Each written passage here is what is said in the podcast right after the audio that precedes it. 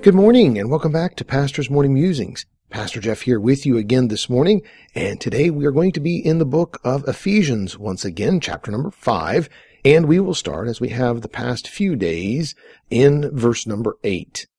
Paul makes an important statement for those who are a child of God by faith. He says, For ye were sometimes darkness, but now are ye light in the Lord. Walk as children of light. We have been admonished to walk as children of light, not in the darkness of the world. We have been admonished to have no fellowship with the unfruitful works of darkness, but rather reprove them. To accomplish this, the necessity, Paul said, was to awake thou that sleepest, and arise from the dead, and Christ shall give thee light. This morning, let's notice verses 15 and 16. He says here, See then that ye walk circumspectly, not as fools, but as wise, redeeming the time, because the days are evil. The word circumspectly has the idea with it to walk straight, or to walk diligently, not wavering or on again, off again. This is as James spoke about the one who did not walk straight in regards to asking God for wisdom.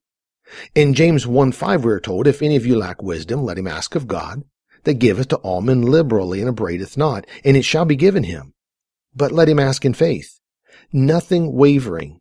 For he that wavereth is like a wave of the sea driven with the wind and tossed. For let not that man think that he shall receive anything of the Lord. A double-minded man is unstable in all his ways. We cannot expect God to give us light if we first don't wake up, come alive from our deadened state toward God, and then walk straight. That is, we must walk continually in the light as he is in the light. It is not walk in the light today and then tomorrow walk in darkness and then the next day go back to walking in the light again. This is the person who is wavering, not circumspect in their life. And James said, that man will not receive anything from the Lord. We cannot expect to have the joy and peace that comes from walking in the light if we're continually wavering in our walk. We cannot expect to have any of the fruit of the Spirit working in us and through us if we are on again, off again Christians. As a pastor, I see this so very often in the lives of God's children. They're fired up for God today and a little setback happens and you don't see them again for weeks. Often it takes someone going and holding their hand, walking them back to their fire for God. God is always there, no matter how much one wavers or uh, walks away or is not walking circumspectly. But when we do this, we cannot expect God to trust us with the true riches of the kingdom of God.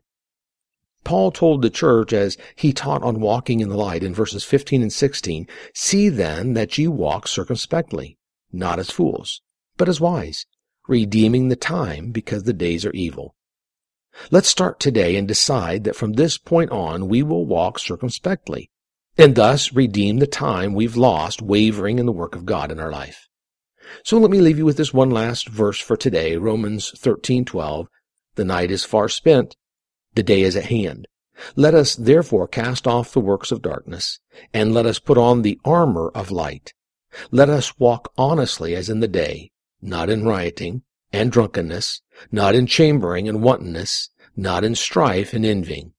But put ye on the Lord Jesus Christ, and make no provision for the flesh to fulfill the lust thereof.